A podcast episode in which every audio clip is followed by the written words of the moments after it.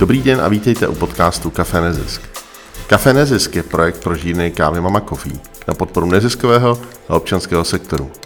Mé jméno je Daniel Kolský a spolu s mou ženou Martou jsme Mama Coffee před 15 lety založili. Přejeme vám dobrý poslech. Dobrý den a vítejte u dalšího podcastu Café Nezisk. Mojí milou povinností je přivítat dneska Elišku Kodyšovou, která je ředitelka společnosti Aperio. Aperio je organizace, která se jmenuje celým názvem Aperio Společnost pro zdravé rodičovství. A je to jedna z organizací, která se věnuje zdravému rodičovství, rodině, podpoře rodičů, eh, ať už maminek, tak i otců, dětí. Přesně. A Dobrý den. eh, vítejte. Jako mission statement je, že rodičovství je jedna z nejkrásnějších a nejsmysluplnějších životních rolí. Nevždy je však snadné. Aperio je tu proto, aby rodiče podpořilo v náročných životních situacích, ukázalo jim směr a zlepšilo jejich postavení ve společnosti. Vítejte, Eliško. Jsem rád, že vás můžu tady přivítat. Dobrý den. Co vlastně dělá vaše organizace? My děláme spoustu věcí a nechtěl jste začít nejdřív mluvit o tom, co to je to zdravé rodičovství. Přesně tak. Já jsem nejdřív jsem chtěl začít, co to je to zdravé rodičovství a No. věřím, že se k němu dostaneme Jo. velmi rychle. No a my se eh, právě snažíme podporovat zdravé rodičovství eh, tím, že lidem radíme, jak zvládnout situace, které eh, sice třeba vypadají triviálně a všední a někde nejsou úplně triviální a všední, ale které jim prostě berou energii eh, na to eh, být s dětmi, eh, řešit eh, vý- různé výchovné potíže, řešit vztahy a vlastně jako být prostě přítomný jako rodič. Co si pod tím můžu představit úplně jako, jako rodič? Já jsem rodič tří dětí, eh, to nejstarší je, tomu je 12,5, kluk, Samuel, nejmladší Roza, tý je 7. Eh, Dovedu si představit různé situace, které jsou těžké pro rodiče, ať už to, že se člověk nevyspí, takový ty úplně praktický, taky takový, eh, který, eh, řekněme, nějaký třeba obavy nebo strachy, který jako rodič může zažívat. Eh, Ale já možná jsem takový netypický rodič v tom, že mám jako širokou rodinu jako podporu a moje žena je z velké rodiny, která má taky jako podporu, takže to je jako v tom směru je to jednodušší. Taky je jednodušší asi to rodičovství pro v situaci, kdy je člověk, řekněme, jako bohatší, kdy to není vlastně ta situace, jakoby, eh, řekněme, ekonomicky těžká. Ale co jsou teda ty situace, které naopak jsou těžké? Jakoby co, co jsou ty nejběžnější situace, které vy zažíváte vlastně, nebo který, Jo. na který směřujete? Hmm. Tak uh, vlastně my jsme se úplně primárně začali zaměřovat na ty změny, na takové ty přechody, přelomy v tom našem životě, který se nám v souvislosti s rodičovstvím dějou. A tím úplně prvním přechodem je právě narození to dítěte. A to byla jedna z těch úplně prvních věcí, kterým se Aperio věnovalo. Eh, My jsme eh, vytvořili průvodce porodnicemi takový přehled eh, všech míst, všech nemocnic, které vlastně nabízejí, která maj- které mají porodnické oddělení. A eh, to je vlastně něco, co eh, rozvíjíme doteď. Jo? Předávání informací o tom, eh, jaké jsou eh, vlastně podmínky, jak si představují normální porod v různých porodnicích České republice. A eh, stejně tak vlastně jsme eh, začali nabízet eh, kurzy předporodní přípravy a teď vlastně máme, máme i Akademii pro lektorky předporodní přípravy. A ten důvod je ten, že to narození dítěte je taková jako velká věc, jo, jednak uh, sociálně, najednou jste prostě v úplně jiné roli, ale zároveň i fyzicky a emočně, jako pro tu, zejména pro tu ženu a emočně i pro toho otce je to jako uh, velmi intenzivní moment, no, nebo několik hodin, to není úplně moment, jo. A To můžu potvrdit, to je jako velmi, jako, eh, velmi, velmi emočně jako náročný moment. mm, A můžu teda potvrdit i, že pro mě teda byla strašně důležitá ta eh, předporodní příprava, Jo. že jako eh, v tom, v té roli, kde tam jako velmi těžko vlastně ten otec může něco zásadně měnit, ale může tam být jako taková, eh, doufujeme, nepřekážející podpora té z té partnerky, tak vlastně pro mě bylo strašně zajímavé jako vědět, co jsou ty momenty, na co se jako těšit, ale na co jako třeba kde být vytrvalejší, řekněme, nebo kde, mm. kde jako vlastně třeba ne, nežvanit, jako, a jenom být přítomný. No. Jo. Uh, on je to vlastně jako takový takový vstup do rodičovství pro ty táty, jo? jako vidět to, jak to dítě přichází na svět, to je uh, strašně silný zážitek. Člověk tam, jako když jste vlastně muž, tak přicházíte do kontaktu s takovou tou svojí bezmocí, což je vlastně hrozně náročný, jako být při něčem, co je tak intenzivní a vlastně nemoc v tu chvíli jako nic dělat. Jo? To si myslím, že zvlášť jako pro muže je opravdu jako výzva v tomhle. A pro ženu je to zase úplně jiná výzva, protože to musí, my ženy jako překonáváme vlastně ty své tělesní hranice, jako hranice toho, co jsme vlastně kdy v životě s tím svým tělem jako zažili, tak ten prut je někde úplně jinde. A právě dobrá předporodní příprava a zároveň i vědět, jak, co nabízí to místo, eh, jak zřejmě bude probíhat ten porod v místě, kam, eh, kde se to moje dítě narodí. A jestli třeba nechci přivést to dítě na nějakém jiném místě, tak to hrozně pomáhá eh, to hrozně pomáhá jako mít být připravený, vědět, co mám čekat. A tím pádem taky jako nemít nerealistické očekávání, které vedou právě k, ke zklamání, k negativním zážitkům z porodu a uh, obecně můžu jako zkomplikovat právě ten začátek toho rodičovství. Pak stává se, když je žena pohlcená tím negativním porodním zážitkem, že je pak pro něj těžký vztahovat se nejenom k tomu miminku, ale i ke svým partnerovi. A Změnil se nějakým způsobem to rodičovství, nebo respektive změnil se ty, to porodnictví samozřejmě od těch 90. let mm. jako prošlo obrovskou změnou. Mm. Obecně eh, všechny věci týkající se jako nás samotných ve vztahu k zdravotnickému systému se jako hodně změnily. Teď velkým zásahem samozřejmě byl covid, jako mm. který zase úplně to změnil nějak jinak. Ty úvodní debaty, jestli ty otcové můžou být u porodu, nemůžou mm. a tak dále. No. To prostě bylo jako na mnoha směrech jako velmi komplikovaný. Eh, vůbec se hledala nějaká nová cesta k těm věcem. Eh, jak jako vlastně za tu dobu vašeho fungování jako organizace eh, se vyvíjí to mm. téma toho, toho, toho porodu i téma těch konkrétních jako porodnic? Mm.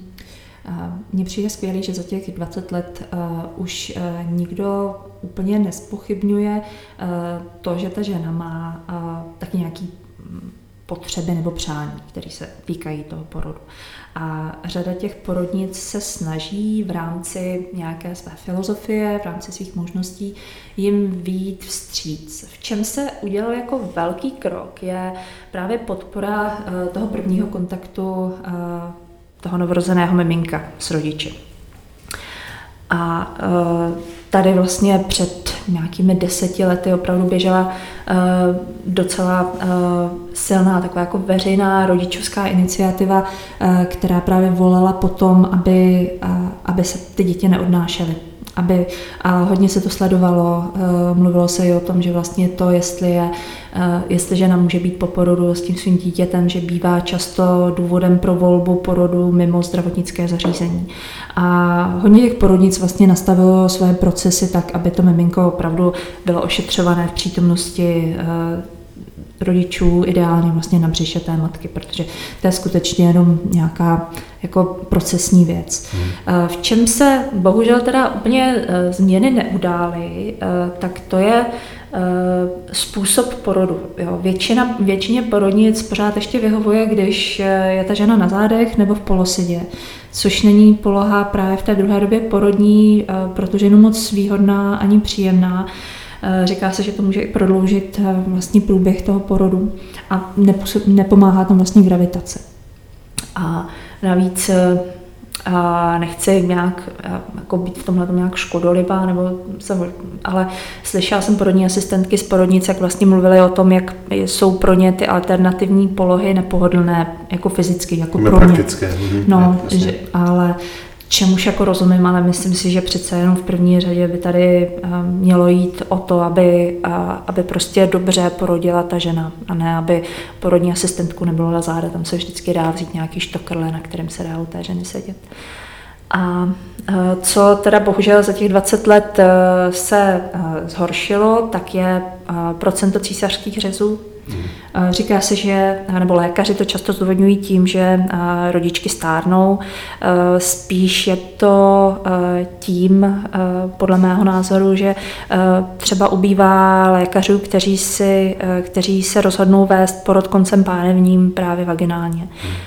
A právě v těchto těch případech se rozhodují právě pro císařský řez už preventivně.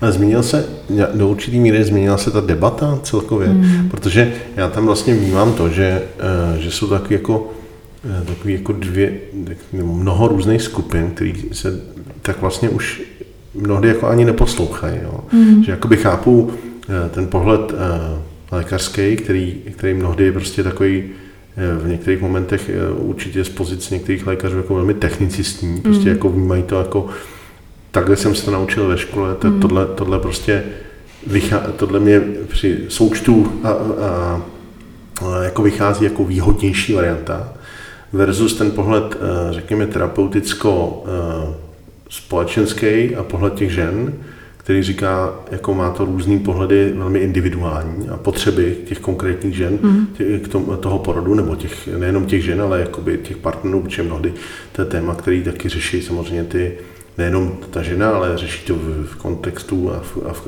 řekněme, v diskuzi se svým partnerem, hmm. nebo se o tom ty rodiče baví oba. Právě. E, změnila se tady ta debata, nebo je to vlastně pořád jakoby hmm.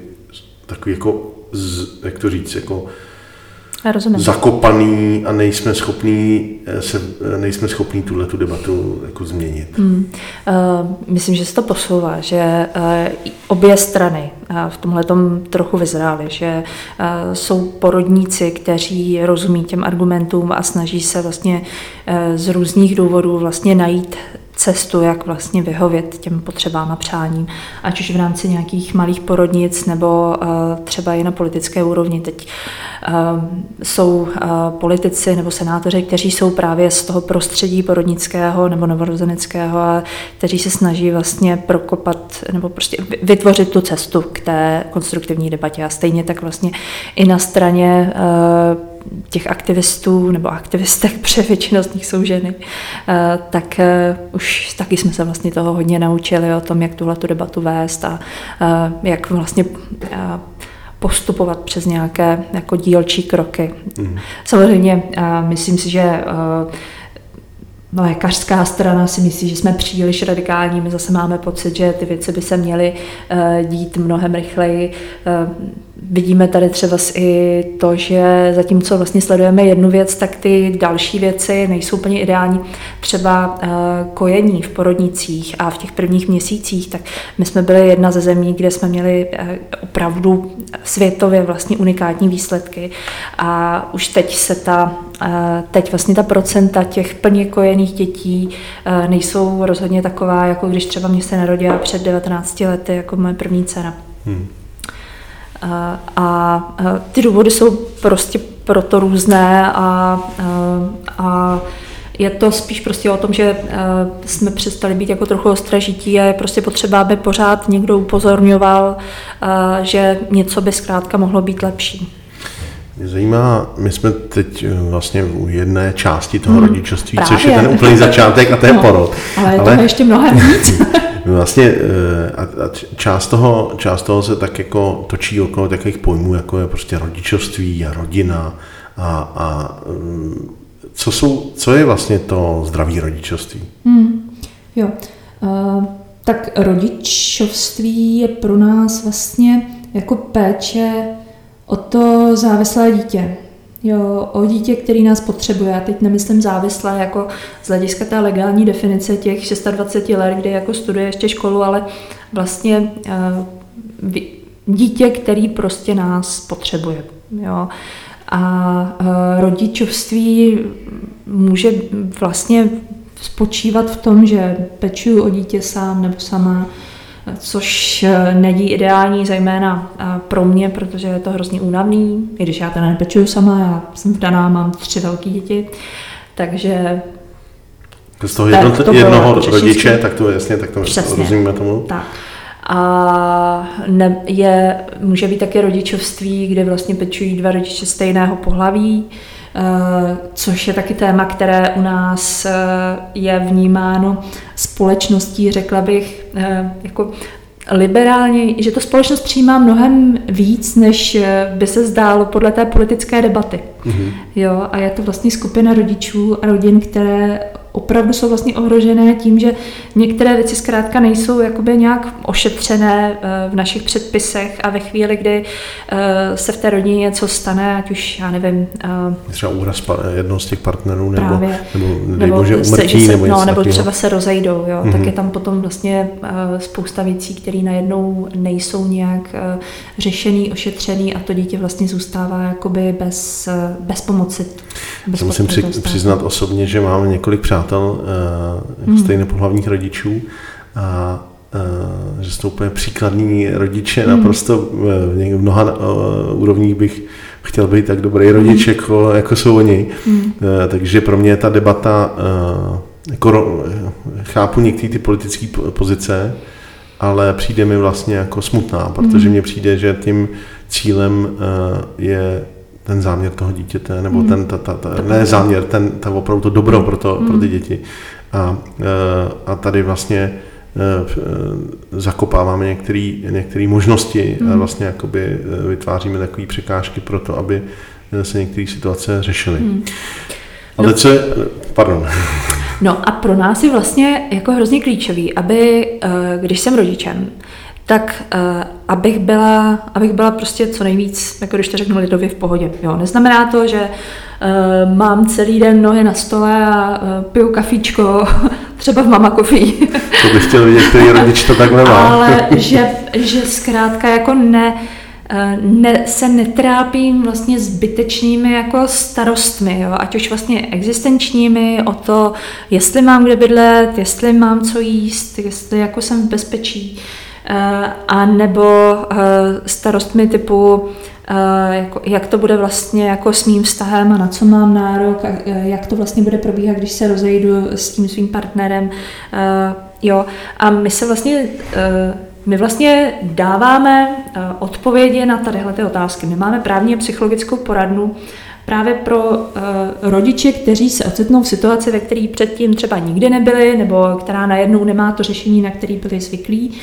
Eh, a eh, eh, tam vlastně jim je pomáháme zorientovat se v legislativě, ať už se to týče třeba pracovního práva, třeba na co mám nárok od svého zaměstnavatele ve chvíli, kdy odcházím na mateřskou, ale pořád ještě jsem nedočerpala dovolenou, jestli má zaměstnavatel povinnost mi držet pracovní místo, když se vrátím po roce a půl, eh, jak to vlastně, eh, jak to vlastně udělat, když potřebuju eh, pružnou pracovní dobu a zaměstnavatel říká, že to nejde, ale přitom vlastně podle zákona by měl. Jo, spousta, nebo když mě zaměstnavatel chce propustit, když se mhm. vracím z té rodičovské dovolený. Nebo třeba na jaký dávky mám nárok. Jo, ve chvíli, kdy vlastně nevycházím z penězi, tak jestli je třeba nějaký, nějaký institut nebo nějaká nějaká sociální dávka, která by mi v téhle situaci pomohla, což spousta lidí vlastně neví a často se třeba bojí i eh, si o něco takového říct, protože eh, jim přijde, že ve chvíli, kdy si začnou říkat o dávky od státu, tak že už jsou na tom jako fakt špatně. Zároveň možná se taky bojí to, že když si jako řeknou o dávky od státu, takže možná se dostávají do situace takového jako drobnohledu, mm. kdy na ně někdo teda řekne, aha pozor, mm. tak vy možná máte nějaký problém a jakoby sami vlastně jakoby ohrožují tu svoji pozici mm. dál? Je to tak někdy? Uh, to, mi, to mi vlastně ani nepřijde, i když vlastně to je jedna z těch věcí, které vlastně zatím může být schovaná. Protože co my o nich slycháme, je, je že Uh, já se nechci žádat, nechci žádat o dávky, i když možná na nějaký nárok mám, protože to chci vlastně zvládnout sama. Jasně. Jo. No tak to je vlastně dobrý, když ty mm. lidi jsou v situaci, kde, kde, se, kde to zvládají sami. Mm, ale ne vždycky to zvládají právě. Přesně. A dost často se teda dostane eh, do stavu, kdy to už nezvládají sami. Mm. Vy nejste sociální služba, mm. vy jste vlastně, eh, to znamená, vy jste služba poradenská. Mm. Kdo jsou ty, kdo, jsou, kdo je vaše jako nejčastější cílová skupina? Mm. Teď se na nás hodně obrací lidé, kteří se právě rozcházejí se svým partnerem, se kterým hmm. mají děti. Ale obecně, kdybych to měla pojmenovat, tak vlastně opravdu nejčastěji to jsou vlastně rodiče s, eh, rodiče s dětmi zhruba do 10 let. Mm-hmm. Jo. A, eh, a je jedno, jestli se rozcházejí nebo jsou sami s těmi dětmi, ale je to prostě období, kdy jsou vlastně, kdy jsme jako rodiče poměrně zranitelní, jo, kde vlastně děti pořád ještě potřebují hodně naší péče, my nemáme úplně uh, možnost vlastně se vždycky třeba najít takovou práci, která by nás vlastně uživila, zvlášť pokud uh, jsme s těmi dětmi sami. A uh, v tuhle chvíli vlastně potřebujeme poradit, jako, jak máme postupovat, na co máme právo, co nám ještě může pomoci. Obecně tady vlastně je několik takových procesů v té společnosti, kdy částečně Tady bylo takový období, kdy vlastně těch dětí bylo velmi málo. Hmm. Pak nastal jakýsi baby, baby boom. boom. Do toho mm, se posouvá ten věk těch prvorodiček hmm. a obecně těch, hmm. jako těch partnerů. Do toho jsou tu takový ty muži, my doma jim říkáme, že je to klub Udělám si vnuka sám, což jsou ty staří partneři, kteří mají ty, zakládají ty další rodiny jo. svoje. A vlastně každá ta skupina přináší, řekněme, velmi odlišný mm. jako problémy, velmi odlišný témata. Změnil se nějak na, jako pohled toho té společnosti jako celku na to rodičovství jako takové. Protože dřív prostě během socialismu to bylo takový jako ta, ta, ta tam prostě ta idea toho... Ten základ státu. Ten základ co? státu a mm. takový, jako by bylo to hodně politizovaný téma obecně. Mm. A teď ta situace je trochu jiná, ta společnost je mnohem víc individualistická. Mm. Jako změnila se nějakým způsobem tenhle ten pohled? Myslím, že uh, pořád tady máme takový nějaký jako implicitní názor, že uh, ta rodina je základ státu. Jo. Ta eh, správná rodina. Přesně, Ozovka. ale ta správná rodina, ten máma s tátou a uh, ty dvě děti. A uh, právě ta jako nuklearizace té rodiny a to, že dvě děti je správný počet dětí, to je jedno z těch dědictví toho socialismu. Takže když mají do těch dětí šest nebo... No jasně, tak to už Tak jako je to prostě velký, velký, hmm. velký problém. No, vlastně. to je divný. A uh, což je, což je vlastně hrozně zajímavý, protože Eh, protože eh, když řekneme, že dvě děti jsou správný počet, tak pak jako eh, hodně, děti, hodně lidí se rozhodne mít to jedno dítě potom, když už ho má a dojít k těm třem je pro spoustu lidí překážka, ale to už se dostáváme k tomu, proč vlastně tady stát pořád řeší tu porodnost a tak. A i když ono to s tím vlastně souvisí, protože my jsme společnost, která jako toho pro ty rodiče až tak moc jako nedělá, že my to vnímáme, že tu eh, pomoc a podporu vlastně potřebují eh, děti a eh, rodiče jsou vlastně vnímaní jako takový, jako ten faktor, jo, jako někdo, kdo by tedy měl pro ty děti dělat to nejlepší. Ale už si vlastně neuvědomujeme, že rodiče jsou vlastně taky lidi a e, že e, mají svoje e, potřeby, problémy, každý je prostě jiný, každý má nějaký jiný, dejme tomu slabiny, ale třeba i silné stránky a že prostě nejde dělat to rodičovství jako jak baťa cvičky. Jo? A že když nepomůžeme vlastně rodičům, když prostě Takhle, když se vám pořád ještě dneska stane, že když přijdete s malým dítětem do e, restaurace a to dítě tam e, bude prostě dělat ty zvuky, co dělají malí děti a lidi se na vás budou ošklivě ohlížet, tak e, si myslím, že to není úplně prostředí, který by nahrávalo tomu, aby, abychom prostě chtěli mít hodně dětí, když se prostě rozhodujeme pro to, kolik dětí mít. Jo. Potřebujeme prostě, aby to rodičovství bylo jako oceňované, jako hmm. něco, co uh, není jako samozřejmý. Jo? Uh, my tady vidíme, že je tady ta dlouhá mateřská dovolená, která teda správně se jmenuje rodičovská dovolená. A, a už i to, že se jmenuje dovolená, tak taky vlastně jako trošku... Eh, navozuje takovou, navozuje, takovou představu no, toho, jak je to vlastně jako jednoduchý. Že vlastně ti rodiče to mají jako hrozně jako příjemný a jednoduchý a že se mají jako krásně a že to rodičovství je takový jako to nádherný období, kdy tři roky nemusíte do práce a e, pak vlastně se vrátíte a čekáte, že vám ten zaměstnavatel a všichni kolem vás budou skákat. To je pohled na rodičovství tak trošku jako zvenčí. Ale když jste v tom jako zevnitř, tak zjistíte, že ta rodičovská vlastně může být eh, ve chvíli, kdy nemáte kolem sebe jako dost lidí, se kterými to rodičovství můžete tak jako sdílet, ať už to jsou, já nevím, příbuzní nebo kamarádi, kteří mají taky děti v podobném věku, tak to rodičovství vlastně, nebo ta rodičovská dovolená může být vlastně docela jako psychicky náročná záležitost. Může to být jako, jako velká izolace od, no, toho, od, těch, od, jako od těch původních aktivit, co člověk dělal. Mm. A do určitý míry jako deziluze z toho, že vlastně najednou je člověk třeba sám, nebo, mm. nebo na, na spoustu těch věcí je jako těžkých. Mm. Vy pořádáte celou řadu kurzů, mm. celou řadu nějakých dalších aktivit, jako vlastně se věnujete celému spektru témat. Mm. Zmínili jsme ty předporodní kurzy, zmínili, eh, ale pořád i kurzy, které se týkají uh, úplně, řekněme, uh, čistě mužských uh, třeba jako přístupu mužů k, ne hmm. čistě, ale přístupu mužů k té rodině a tak dále. Nebo co jsou, co jsou kurzy, které vás třeba jako těšejí, hmm. že, hmm. že pořádáte? Uh, skvělý jsou ty dlouhodobé programy právě pro solo rodiče a od uh, předloňského roku už i pro rozcházející se rodiče. A uh, tam je jako fakt krása pracovat s těmi lidmi nebo prostě pracovat uh, na tom kurzu, protože pak uh, vlastně po těch, uh, po těch dejme tomu, v případě toho rozchodového kurzu po těch 20 hodinách a v případě toho solo rodičovského kurzu po těch zhruba 40 hodinách vám lidi pak přijdou a opravdu říkají, že bez nás by to prostě nezvládli. Hmm. Že jim ten kurz pomohl konstruktivně komunikovat s tím partnerem, se kterým se rozchází. Uh, jim pomohlo po, pochopit, čím prochází jejich děti a uh, vlastně přistupovat k ním citlivěji v tomhle období.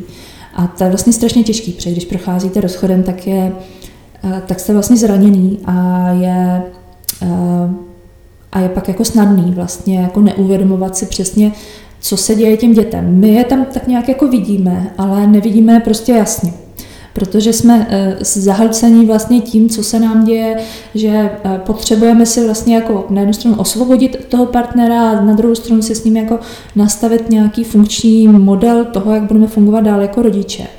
A to nám prostě sebere spoustu energie. A právě v těch kurzech eh, si myslím, že se ti rodiče právě dostanou prostor na to, aby se jednak postarali sami o sebe, aby si udělali jasno, jak to chtějí mít a vykomunikovali si to s tím druhým a zároveň, aby tam uh, nahlédli a naučili se i, uh, co vlastně potřebují jejich děti, jak s nimi jako o tom mluvit, co vlastně v tom jejich životě by mělo zůstat nějak stabilní, aby uh, děti ten rozchod rodiny vlastně zvládly co nejlíp. Uh jak vlastně stabilní je ta rodina? Jako jak moc se tady ty rodiny rozchází? Jak moc je to téma, který je, řekněme, jako uh, problémem té společnosti jako takový? Mm. My jsme byli v Dánsku na podzim na jedné takové studijní návštěvě a tam nás strašně překvapilo, když nám ti dánové říkali, že u nich jsou ty rozvody docela velký problém a že se vlastně rozchází zhruba těch 40 až 50% jako rodin. A u nás je ta rozvodovost vlastně uh, dost podobná a uh, teď jsme zhruba někde na 40%, ale uh, stejně každý rok se vlastně zhruba 50 tisíc rodin s dětmi rozpadne. Hmm. Jo, tak těch 25, tak zhruba polovina z nich jsou ty rodiny manželské, ale protože častěji se vlastně rozcházejí ty rodiny nesezdané, tak eh, vlastně z toho odhadujeme, že zhruba minimálně podobný počet těch rodin jsou hmm. právě ty rodiny nesezdané, což je jako vlastně strašně moc, když si to jako uvědomíte. To, to, je, to je opravdu hodně, nebo z mého pohledu to je opravdu hodně, hodně. Když si představí, kolik dětí se narodí no, ročně. No, ale otázka teda je, co je vlastně tím největším, jako nejčastějším důvodem toho, proč se to děje. No. Umí, máte na to nějakou odpověď? Tam může být jako fakt spousta důvodů. A Eh, ale co je, eh, co možná jako k tomu trošku jako eh, by mohlo napovídat, je, že jsme si dělali před rokem a půl takový jako průzkum toho, co vlastně, jaký byly ty okolnosti rozpadu rodin. Ptali jsme se lidí, kteří se rozvedli nebo rozešli, když měli děti A 40% z nich se rozešlo se svým partnerem ve chvíli, kdy jejich nejmladšímu dítěti bylo méně než 3 roky. A dalších zhruba 25% z nich se rozešlo, když tomu nejmladšímu dítěti bylo 3 až 6 let. Jo. Takže tady máme vlastně dvě třetiny těch rodin, které se rozejdou, eh, když je eh, to dítě vlastně eh, hodně ještě v předškolním věku, hmm. jako hodně malý. Jo. Hmm. Což sebou přináší i tu výzvu, jako jak o tom s tím dítětem komunikovat. Často se rodiče myslí, že je vlastně malý a že se s ním o tom vůbec bavit nemusí. Ale zároveň to trošku vypovídá o tom, jaký je právě to raný rodičovství jako u nás a proč je to pro tolik rodin takový šok, že se vlastně jako rozejdou. Navíc velká většina těch solorodičovských rodin má v průměru nebo nejčastěji mají jenom jedno dítě. Jo? To znamená, že vlastně nejvíc těch rodin se rozpadne ve chvíli právě po narození toho prvního dítěte. To znamená, jak řečeno, že to podporuje tu, teda tyhle ty data vlastně říkají, že to rodičovství je fakt tak náročný, mm. že to může výst ke konci toho vztahu. Mm a že ty lidi si vlastně o sebe musí pečovat vzájemně i o ten vztah, jako, mm. tak aby to vlastně, jako aby to ustáli, to znamená připravit, mm. maximálně se na to připravit a zároveň uh, pracovat uh, jako s těma všemi mm. ostatníma věcmi. Přesně tak, no. Mm. My právě máme takový jako přání, abychom sem dokázali uh, dostat metodiku uh, jednoho programu právě na prevenci rozpadu rodin. A to je takový vlastně jako dvoudenní kurz pro páry, ať už to jsou rodiče nebo nerodiče, jakéhokoliv věku, o tom, jaká je vlastně moje, co já sám můžu udělat pro to, aby náš vztah vlastně zůstal stabilní, jak spolu můžeme komunikovat ve chvíli, kdy ty věci prostě nejdou hladce, protože v tomhle v tomhle vlastně jsme jako strašně zranitelní a nemáme proto ty dovednosti. Eh, ona jedna věc je jako komunikovat vlastně s kolegy, když s nimi mám konflikt. Ale když mám konflikt třeba s manželem, eh, tak eh, kolikrát se prostě třeba urazím a pak s ním třeba nemluvím jako dvě hodiny, protože, nebo třeba dva dny, podle toho, jak moc se naštvu. A my vlastně jako neumíme jako tadyhle ty věci moc řešit. Jo? My se tak jako umíme omluvit, když už. Ale pak je ale pro spoustu lidí vlastně těžký říct, hele, jako v tomhle jo, nepostupoval jsem dobře, pojďme se teď bavit o tom, co se tam vlastně nepovedlo a co s tím jako můžeme dělat. Hmm. A přitom to vlastně nejsou k tomu, k tomu vlastně se dá docela jednoduše dojít pomocí nějakých jako jasných komunikačních jako návyků a je skvělý, když oba dva ti partneři jako vědí, jak na to a že to vlastně nemusí táhnout jenom jeden z nich. Ten kurz uh se jako plánujete ho sem dostat, nebo co, jak, co, no. pro, co pro to se musí stát, no. abyste ho zvládli sem dostat? dostat? My bychom prostě hrozně rádi, protože my sem potřebujeme dostat ty americké lektory, Jasně. aby nás v tom vyškolili a eh, jenom prostě přivést sem ty lektory a zaplatit za to školení, tak je to prostě docela pálka. Takže budeme prostě eh, teď napřeme úsilí, abychom opravdu jako dokázali získat vlastně podporu od dárců, od firm nebo jednotlivců na to, abychom vlastně mohli to uskutečnit. My jsme se teďka tady povídali velmi nedávno s mojí tchýní hmm. o tom, jak eh, je potřeba třeba i teďka v té zcela aktuální situaci, která je okolo Ukrajiny, hmm. se bavit o tom, co vlastně, protože to může být pro spoustu těch rodin jako zatěžující ještě jako jiný zatížení, to, že, že třeba nabídnou nějaký svůj hmm. byt nebo nabídnou hmm. nějakou nějakou svoji pokoj třeba, aby tam někdo bydlel. Ale do určitý míry to může být možná i katalyzátor toho se bavit o jiných věcech, o kterých jsme se za teďka nebavili. Mm. A zjišťovat vlastně toho, jak ten svůj prostor využíváme, nebo zjišťovat ty konflikty v tom prostoru. Eh, a moje tchýně zkušená psychoterapeutka říká, no tak eh, to prostě vždycky o tom pro Boha jenom mluvte dopředu a mluvte spolu, obecně mluvte spolu, mluvte spolu, mluvte spolu. Mm, někdy a na druhou stranu jsou ty partneři takový únavný, že furt mluví a nenechají mluvit ty druhý. Jak, mm. I to může být vlastně mm. jako limitem těch vztahů některých. Mm. A ono taky jedna věc je mluvit, ale druhá věc je jako jak spolu mluvíme. No. Jo? Protože uh, jsou určitý prostě uh, komunikační vzorce, které jako nevedou k té dohodě nebo k tomu, abychom toho druhého slyšeli. Ve chvíli, kdy se vlastně jako cítíme nejistí, tak můžeme vlastně komunikovat stylem, který jak moc nepřipouští nějaký jako dialog. No. Eh, mě by ještě, Reško, vlastně zajímala ta vaše přímá role k hmm. Aperio. Jakým způsobem se vlastně jste se dostala k tomu, ha. že jste ředitelka organizace, která se věnuje rodičovství? Hmm. Uh, no, já, jsem, já jsem vám to říkala už před začátkem, tak to zopakuju. Uh, před, uh, ono to je, no, bude to 18 roku tohle léto, co se Eh, co se vlastně moje prostřední dítě narodilo úplně jinak než to první dítě. To první se vlastně narodilo v nemocnici a vypadalo to, že prostě jako sama bych to nikdy nezvládla a eh, pak, ta, pak to druhé dítě se prostě narodilo úplně bleskově vlastně, tak, a to tak bleskově, že jsme vlastně ani nestihli dojet do té porodnice.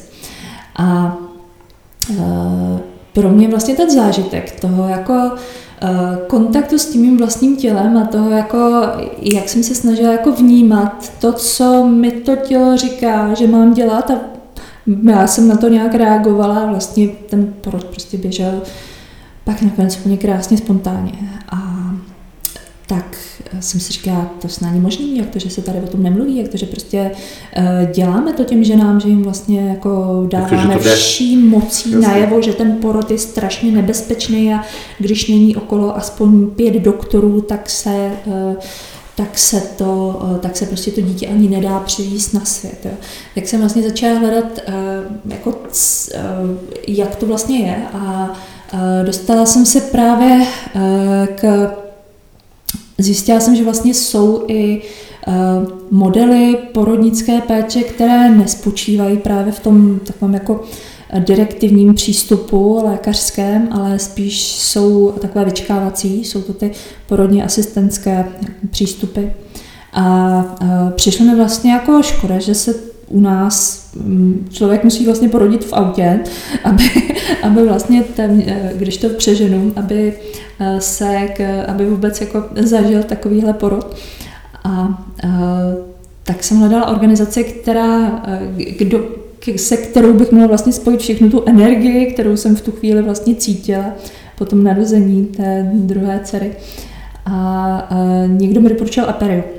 A Aperio v tu chvíli zrovna potřebovalo někoho na částečný úvazek, tak jsme se tak jako padli do náruče a už jsme se neodloučili. A vlastně, protože vlastně i ta ostatní témata, ta uh, jakoby uh, role žen a mužů ve společnosti, to, že opravdu to rodičovství není jenom domenou maminek, ale vlastně, že tátové by měli mít taky jako samozřejmě aktivní roli uh, v tom, ve výchově dětí, v péči o ně, tak eh, to se mnou prostě hrozně rezonovalo, takže bych řekla, že to byla taková jako láska na první pohled. Jo? A vlastně od té doby s Aperiem spolupracuju. A šest let ho řídím. Jak dneska vlastně organizace funguje? Jak je velká? Mm. Co jsou, zmínili jsme už ty kurzy mm. a co, jakoby, jak, si, jak si můžeme tu organizaci představit jako takovou? Mm. A, velká. A, tak když se mě zeptáte, kolik nás tam je, tak já, eh, tak já vlastně eh, vždycky musím hrozně přemýšlet a říkám takový přibližný číslo, protože eh, my máme dost kolegyň, kteří pracují na částeční úvazky a někdy se ty role jako přelévají. Takže spíš, teď řekla, ne, nemluvím o tom technický, technickém čísle, mě spíš zajímá, jestli je to prostě organizace 20 lidí nebo jo. 200 lidí. Hmm, asi tak spíš 20. 20 Ale lidí. i tak nám to přijde docela hodně, protože jsme no dost vyrostli za těch posledních pět let. Uh, máte krásný web, kde člověk najde spoustu odkazů na věci, to je aperio.cz. Hmm. Uh, je něco, co uh, vlastně, co jsou takové jako největší co byste vypíchla jako právě z těch kurzů, ty předporodní kurzy, to, to bych každý pun teda doporučil jako něco, co mm. vám může hodně eh, přiblížit to, co vás čeká mm. a eh, je toho, a tím skutečně nemyslím jako Eh, jenom tu roli ženy, ale naopak myslím si, že je strašně zásadní, když je to partnerská věc. Mm. Je to taky mimochodem hrozně hezky vlastně strávený čas dohromady, to je. což je důležitý eh, v této fázi a je to mnohem, jako myslím si, že pro ty partnery je to důležitý v tom pochopení, co vlastně ty ženy mm. řeší. Mm. Co jsou ještě další kurzy, které byste vy třeba někomu doporučila? Zmínili jsme ten kurz Zmínili jsme ten kurz partnerský, respektive v situaci, kdy se ty partneři rozchází. Hmm. Pak máme program pro solo rodiče, který, který vlastně bychom měli vypsat teď na jaře, pokud dostaneme financování od MPSV a pak snad ještě i na podzim. A to je vlastně takový báječný program pro ženy, ale i pro muže, když těch mužů sám tolik nahlásí, kteří vlastně jsou sami s dětmi a, kde e, kteří vlastně jak hledají, jak dál, jo, protože často jsou velmi vyčerpané nebo vyčerpaní a, a je pro ně vlastně hodně z nich má třeba práci, která eh, jim zabere spoustu času, ale vlastně se tam jako moc nevydělají. Ale je strašně těžké jako z toho vystoupit, protože eh, si nejsou jistí, jestli seženou nějakou další práci. A nemají ty zdroje na ten no, přes právě, přechod. Jakoby. Právě, že vlastně nemají rezervy, mm.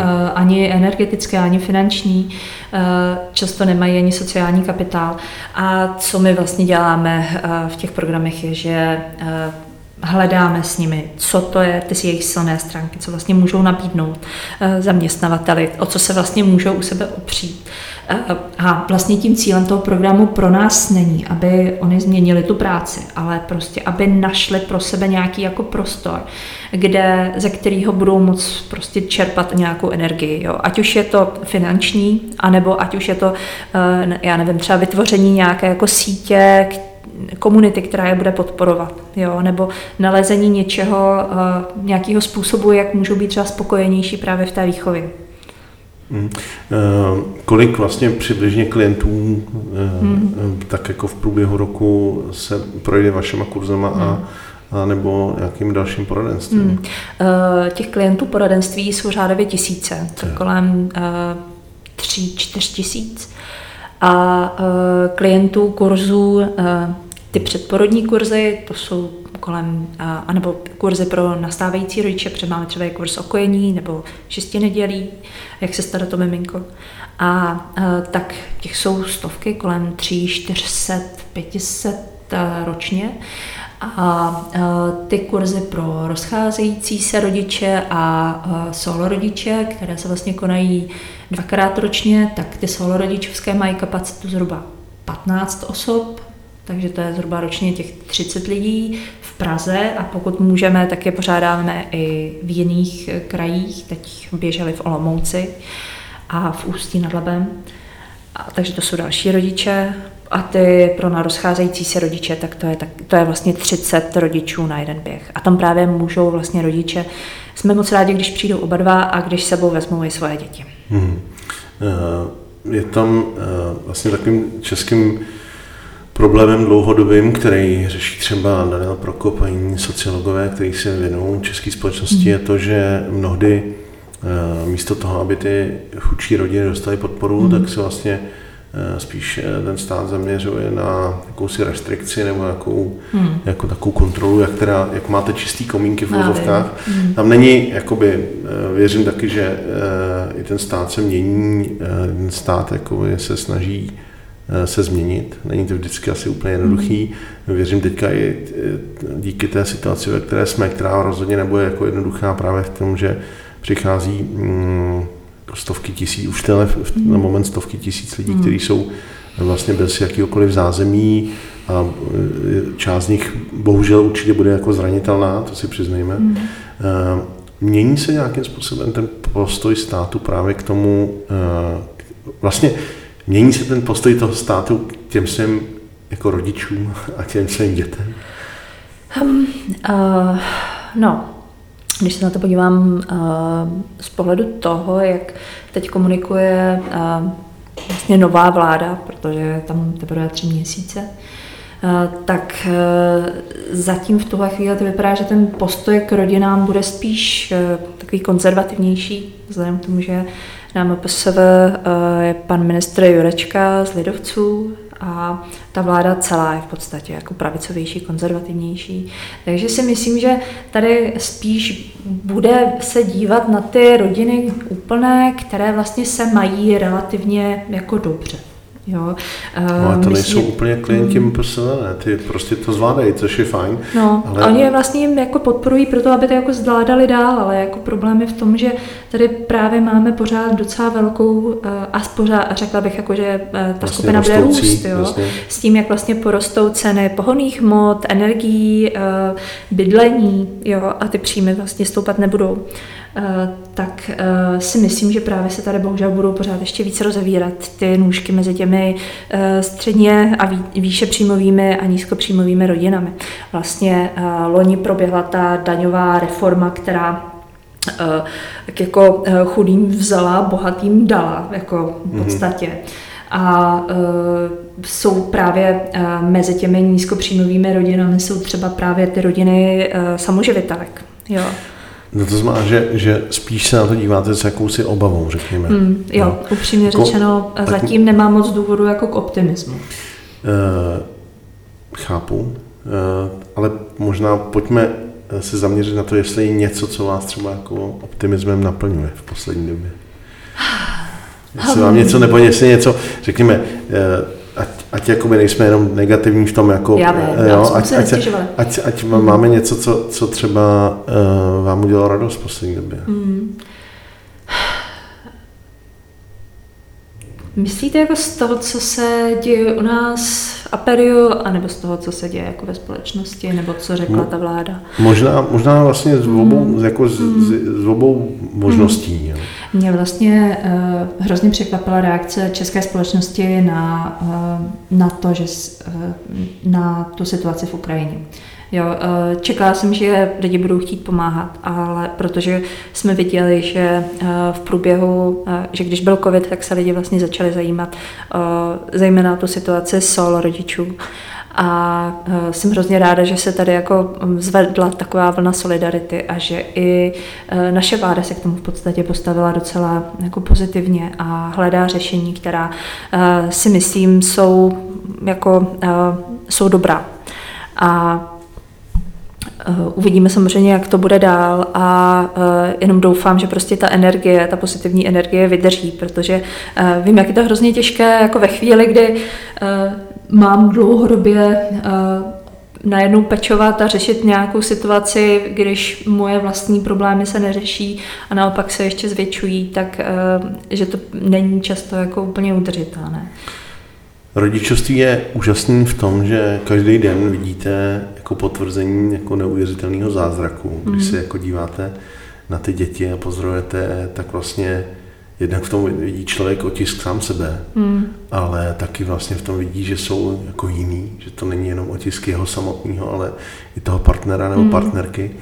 A e, nebo u těch adaptovaných dětí je to radost z toho, že je to jako, že, ten, že ta bytost, ta, prostě ten, ten zázrak jako takový vlastně se rozvíjí a mm. učí se něco nového. Je to vlastně mm. jako každodenní e, štěstí mnohdy i ve velmi mm. jako těžkých podmínkách a velmi těžkých situacích. E, co vám vlastně jako mámě dělá vlastně největší radost u jako osobně? Je tam něco, co, co, si, co třeba teďka máte jako takový, že vám jako, že, že, že vlastně ten takový nějaký moment, který, který jste si někdy v, v, třeba v minulosti řekla, tyjo, tak tohle je ten moment, který je hmm. vlastně, to je to štěstí.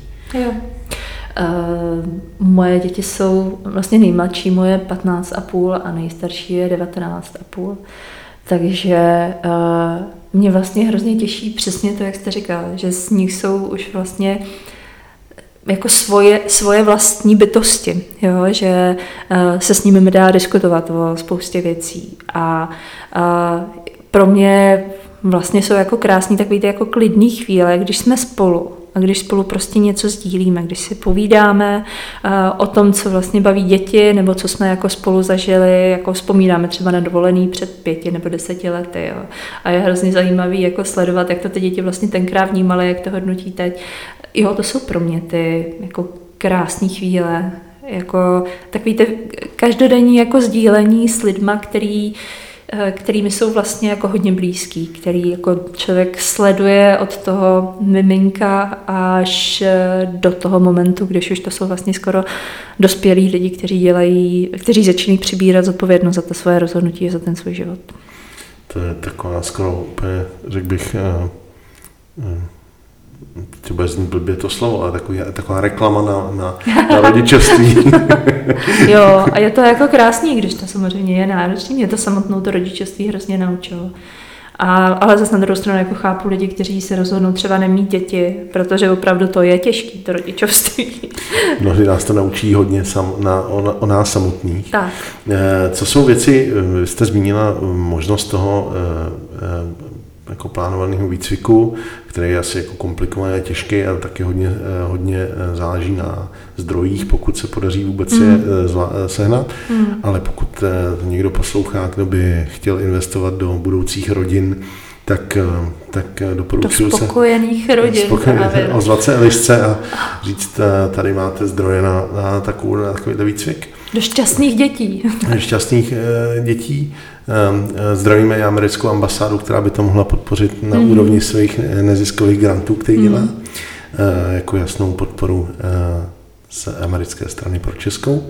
Každopádně, co jsou ty věci, o kterých víte, že v průběhu roku 2022 chcete stihnout a nebo který teďka připravujete?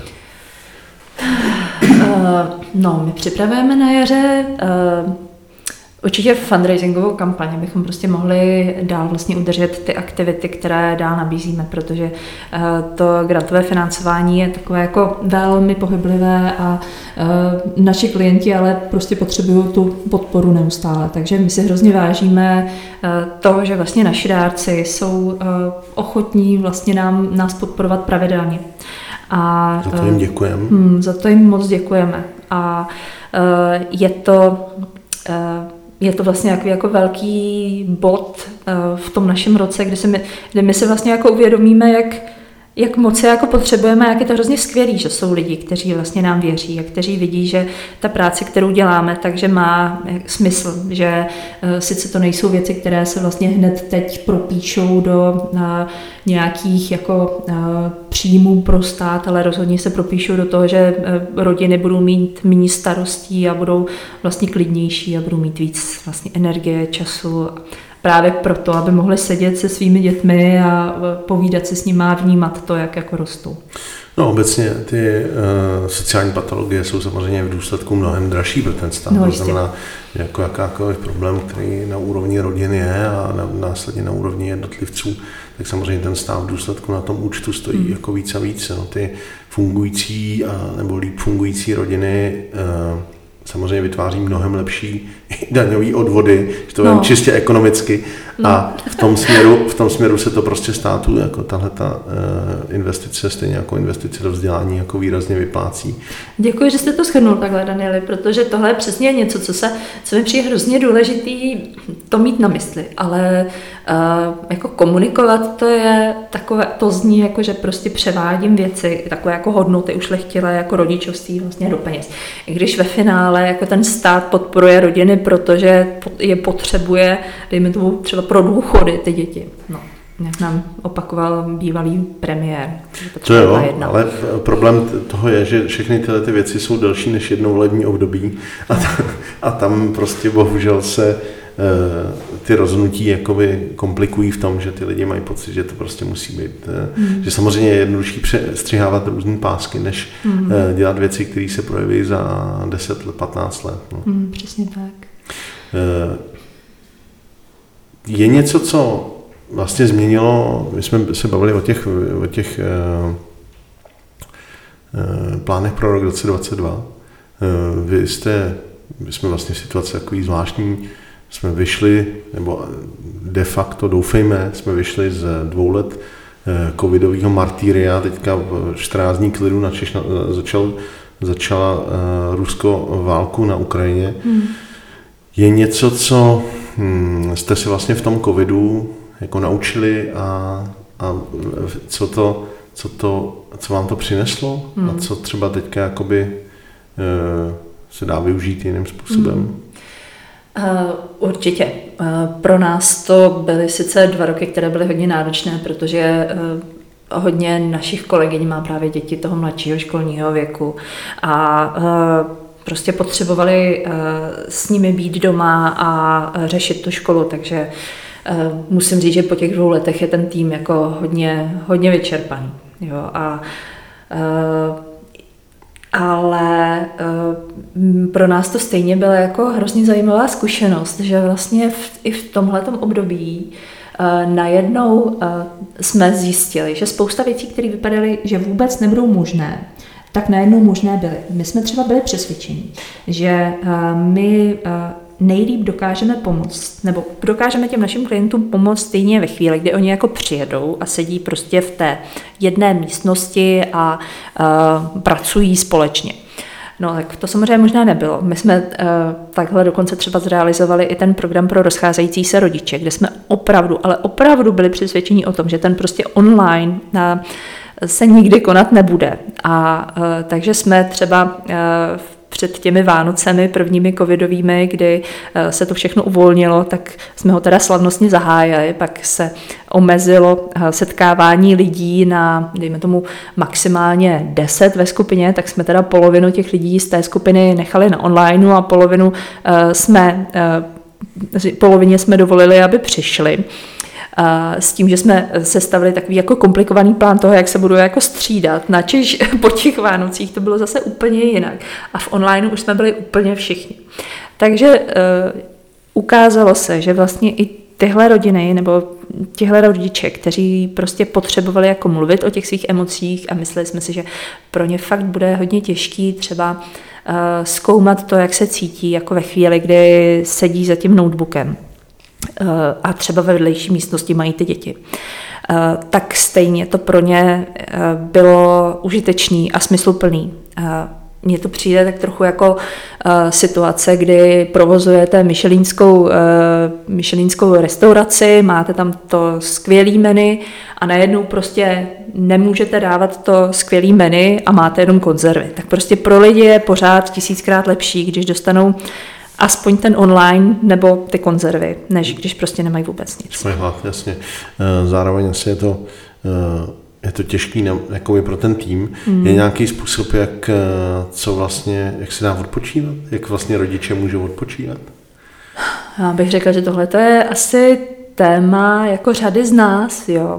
A uh, právě uh, to, my tohle to vlastně pořád zdůrazněme uh, svým klientům, že uh, aby uh, byli dobří rodiče, tak potřebují myslet hlavně na sebe a brát si ten čas na to, aby se odpočinuli.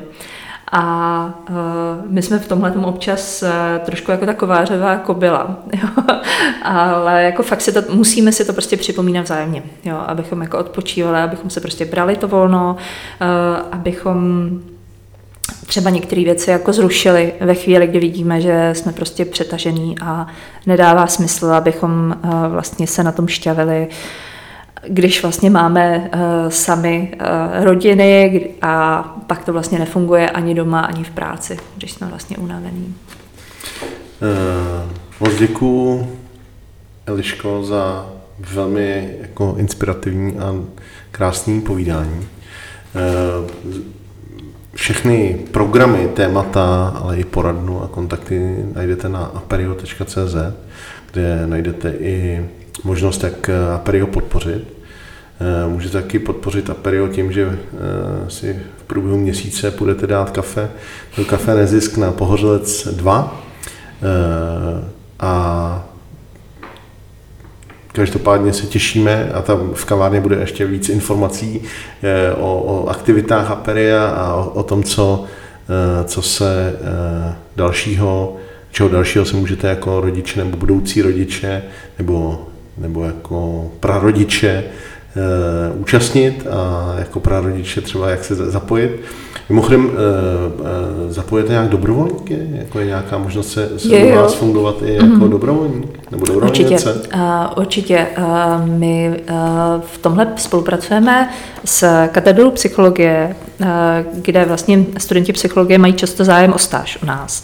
A, uh, ale samozřejmě jsme otevření tomu, aby přišel někdo jako dobrovolník zvenčí. My uh, budeme hrozně rádi, když nám někdo pomůže, ať už s nějakými administrativními věcmi, nebo třeba když, se, když nám třeba s něčím poradí, protože se rozhodně nejsme expertky úplně na všechno.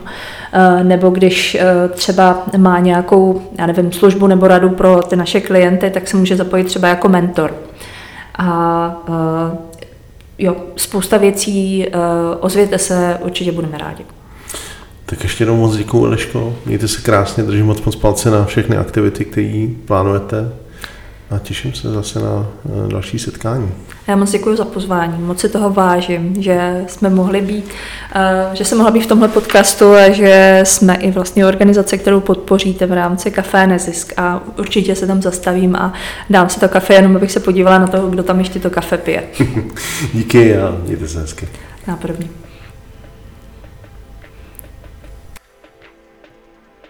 Tohle je podcast Kafe Nezisk. Děkuji, že jste poslouchali náš podcast. Mé jméno je Daniel Kolský a budeme velice rádi za zpětnou vazbu, ať už prostřednictvím sociálních sítí, anebo e-mailem na e-mail info Děkujeme.